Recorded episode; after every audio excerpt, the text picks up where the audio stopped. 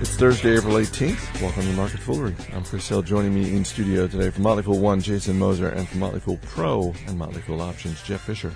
Happy Thursday, guys. Happy Thursday. Earnings Palooza rolls on. We're going to talk Nokia. We're going to talk Pepsi, Verizon. We have a story from the world of financial services that is both horrific and awesome. So we'll we'll, we'll get to that. I don't see the awesome. It's it's a lit. it's horrifically awesome. It's about that? horrifically awesome. Uh, but we'll start with uh, the world of smartphones. Analysts were saying that this is a make or break quarter for Nokia. And based on the fact that shares were down more than 11% this morning, I'm assuming we're going to go with break.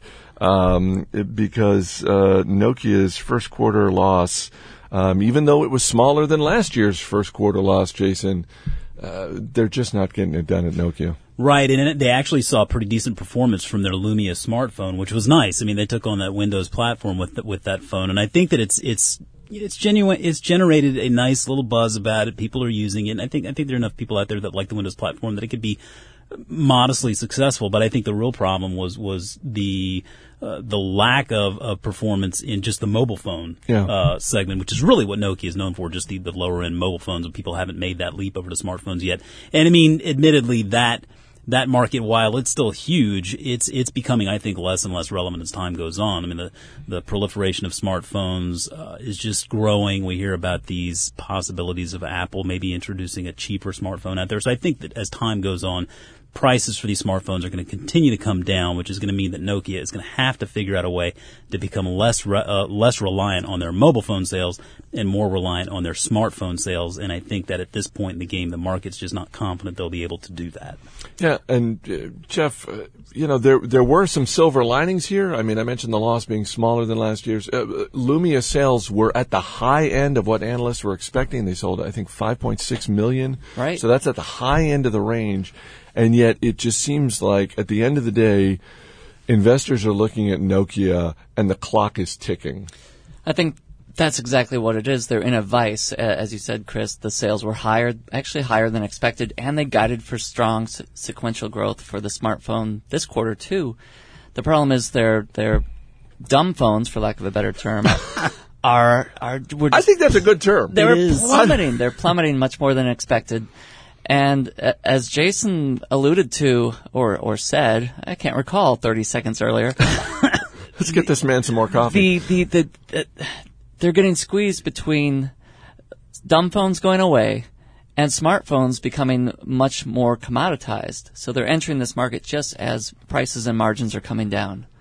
They and were we're extremely late to the game, I guess is what you could say. Yeah. You know, I mean, they were just really late to this game. And we were talking before we started taping. You look at Apple shares coming down. You look at the trend that we've seen. You know, re- regardless of the device, we know that hardware costs, you know, go down over time. Is this? Are we now getting to the point where smartphones are becoming less and less of a good business to invest in. And, and if that is the case, then certainly Nokia being late to the game makes it almost inevitable that, that they are running out of time. You know, when you look at how many companies, just since Apple blazed this path, have jumped onto the same bandwagon, that does tell you it's a very hot commodity, which usually tells you it's on its way down by now. If not on its way down, uh, sales volume wise, at least on its way down profit wise. The moat everybody has or may have had is shrinking. And Apple is the one company that I still really like in the space. They still have a decent moat, and uh, they capture most of the profits in the smart smartphone industry. And I don't see that going away because I do think their operating system is the best. We touched on this yesterday, but I'm interested to get your take on it, Jeff. When you look at Apple's stock, just what it's done over the last seven months or so, going from 705 to dipping below 400 a share, what goes through your mind? What, what, what- do you look at that and say, "Well, yeah, that's that's about right, that's appropriate," or do you think it's an overreaction in both directions? It probably never should have gotten up to 700, but the fact that it's fallen from 700 to below 400 seems like just piling on at this point. I think it's the latter of the two, Chris. It, it seems to be an overreaction in both directions. When it when it hits t- touched 700 for a few days. And Pro, Motley Fool Pro, we sat down and actually talked about whether we should lighten up or sell it. And it was so quickly back down. And now I think it's an overreaction in the other direction, down below 400.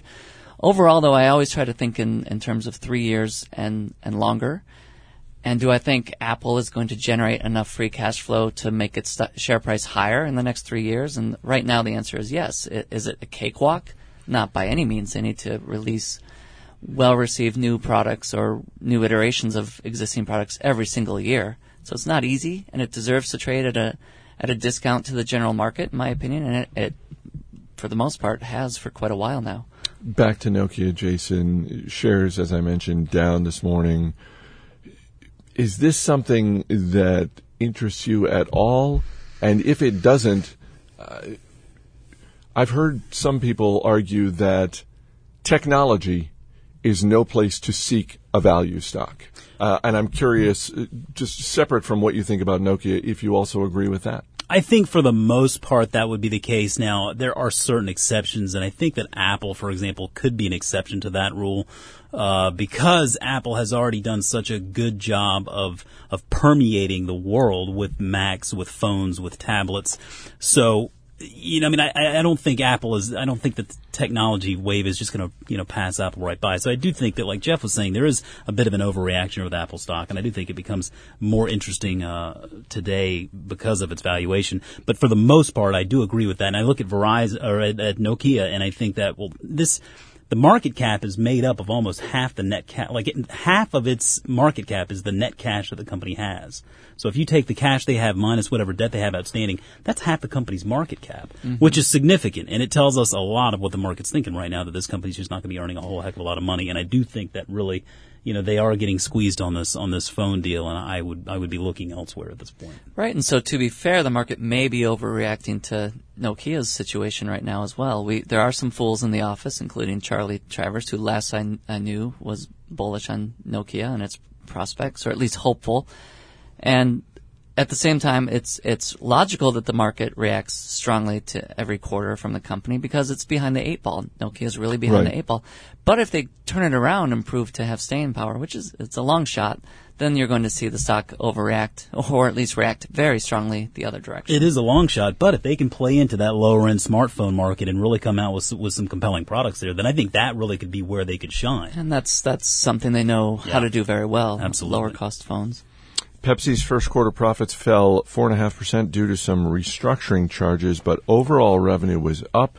Shares hitting a new all time high this morning. And Jeff, people sure do love their salty snacks. like if there's a headline in terms of Pepsi's, certainly the last year or so, but definitely this quarter, people sure do love their salty snacks. It's so true. And Frito Lay has really been the driving force behind Pepsi for as long as I can remember uh, my whole life growing up following the stock. Uh, great business. They're doing a, a, a good job on Frito Lay and not so well in, of course, the soda right. soda division, especially in North America. That said, most of the growth overall is still coming from emerging markets.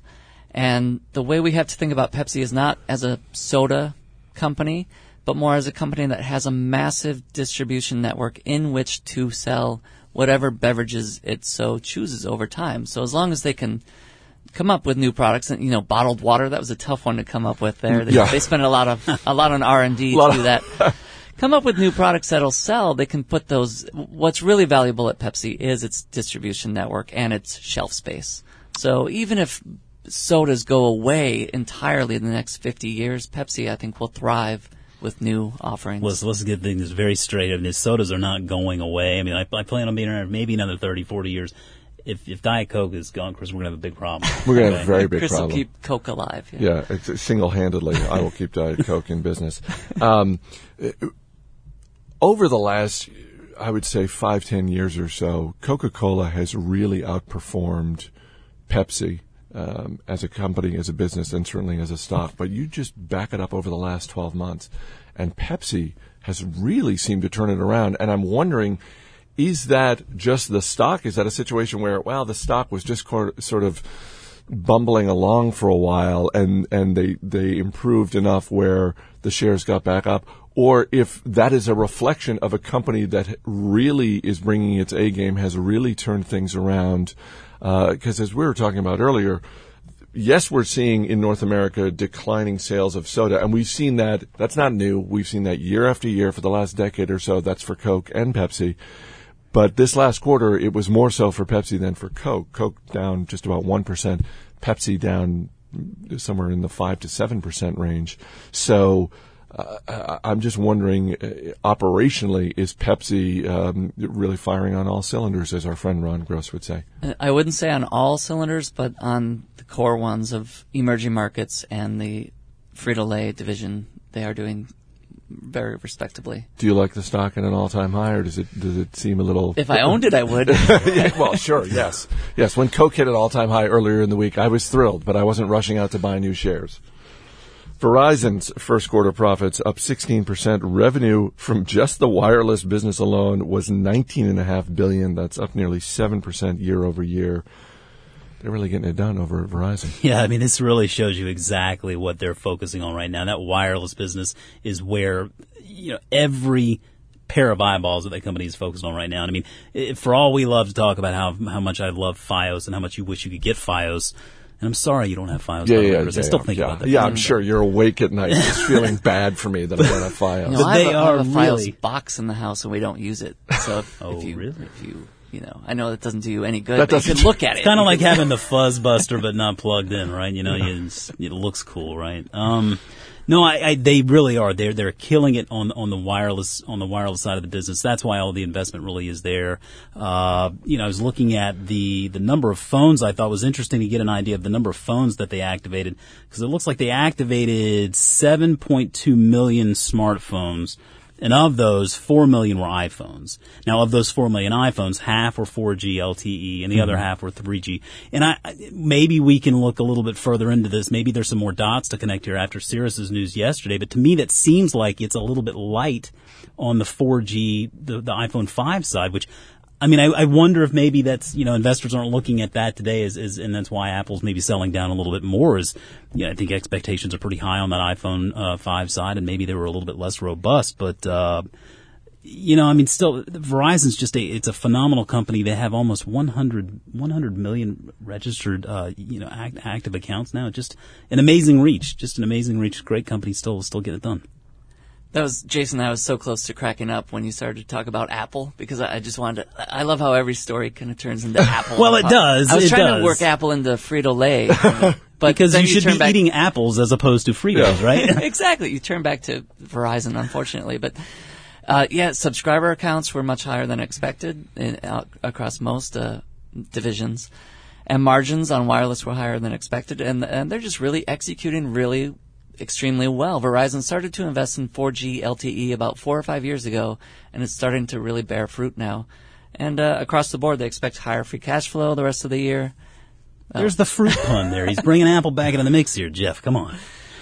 Now you threw me. These companies don't don't excite me that much, sorry. and maybe I'm missing out. But uh, just because of the the intensive capital investments they need to make, decade after decade, they they, they don't excite me. But uh, but they're really Is that it? doing I, well. I mean, I mean, in all seriousness, when you look at AT and T, Verizon, Sprint, just the fact that y they have to make those investments as as an analyst, as an investor, you just look at that and say, nope, not interested. that is a large part of it. And then the other part for me personally is I just don't see a difference between these few players. They they all look kind of the same to me. So there's no no way to really prove which one is.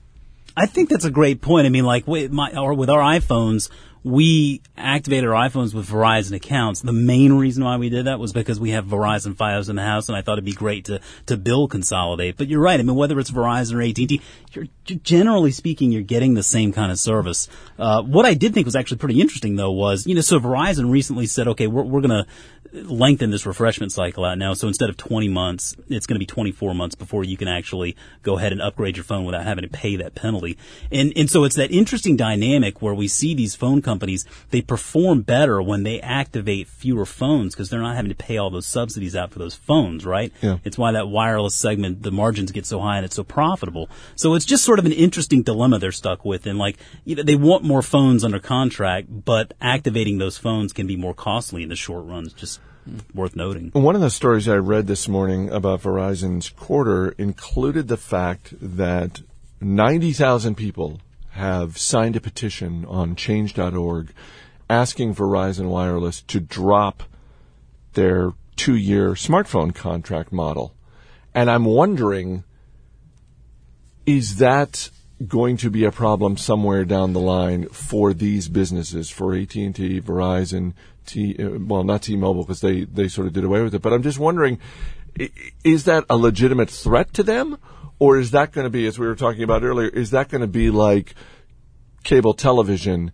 And for literally 20 years now, there has been this ongoing public debate of, boy, a la carte pricing sure would be great. And we, it seems like every year or so on Capitol Hill, they're having these hearings to talk about it would really be great and good for consumers if we had that. And the cable companies just sort of nod and smile, but don't change the way they do business at all. I don't think we'll see any real change until some rule breaker or maverick comes in and changes the model and starts to take market share that really matters. So it starts to eat their lunch and then they'll be forced to change. And that may never happen, eh, at least not anytime soon. It hasn't happened in cable because how do you, how do you, how do you deploy a national or even regional cable network and then Right. take over uh, market share with some new business model? But uh, that's why I don't think it'll happen among these couple of uh, network providers in telecom either. We're going to wrap up this week with uh, a cautionary tale from the world of financial services. Jim Donnan, the former football coach at the University of Georgia, has been charged with running a Ponzi scheme. According to a federal indictment, Donnan and his business partner ran the Ponzi scheme through GLC Limited, a company based in West Virginia that dealt in closeout merchandise. They sold short-term investments, promising investors rates of return ranging from 50% to 200%.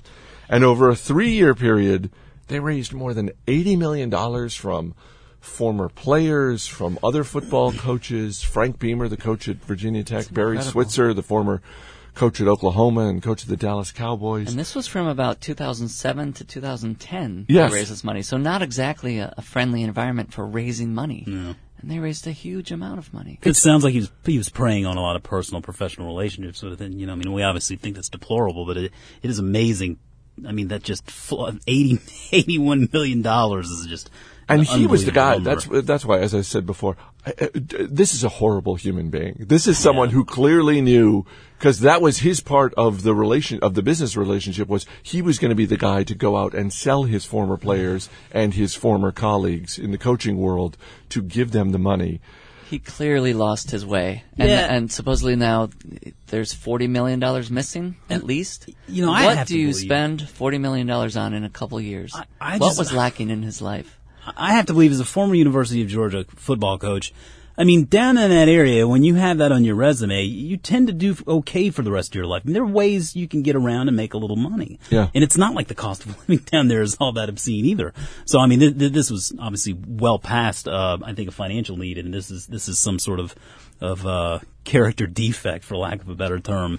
But uh, you know, we we were making the point earlier before taping. I mean, this is one of those things where, regardless of whether it's a personal investment like this or you're looking at stocks in the market, I mean, if something looks too good to be true, then a lot of the time it really probably is. Well, and for me, it all comes down to the word promise. It's one thing Yeah. to say, hey, listen, we've managed money, and over the last X number of years, this has been our return. And of course, it's no guarantee of future performance. But look at our track record from the past. It's another thing to go out and say, we promise you at least 50% return on your short term investment. Who? Short term investment getting a 50% return? What? Right, and without explaining what exactly they were doing either. Yeah. They, uh, they couldn't explain where you- they were investing or how. you imagine how much money he would have raised if he had you pitching it just that way right there. Man. 162 million. They- Double. That's what I need. No, but you're right. That- that's what I need in my life. More, more federal indictments. it, it- it's exactly right. Any promise, let alone even any hint of the possibility of a very strong return, you have to question it with as, twice as much skepticism as you would otherwise. You know, just, just, just a terrible. Just I mean, a I, terrible- I, I, I, I could promise maybe five, six percent returns, maybe over 10, 20 years, if I was forced to promise someone something. And it's not a promise. Like that, I promise that's what I'll attempt to it's like deliver. this is what I think I can do. I promise you I'm going to try my best. hopefully over deliver. But you know, mid single digits. You know, that's inflation is there too. So hey, Yeah. tells you Be careful out there, people. Be can't careful. promise anything. Jeff Fisher, Jason Moser, guys, thanks for being here. Thanks. As always, people on the program may have interest in the stocks they talk about, and the Motley Fool may have formal recommendations for or against. So don't buy or sell stocks based solely on what you hear. That's it for this edition of Market Foolery. Our producer is Mac Greer. I'm Chris Hill. Thanks for listening. We'll see you next week. And next week, the return of Uncle Joe Magyer. Oh, nice.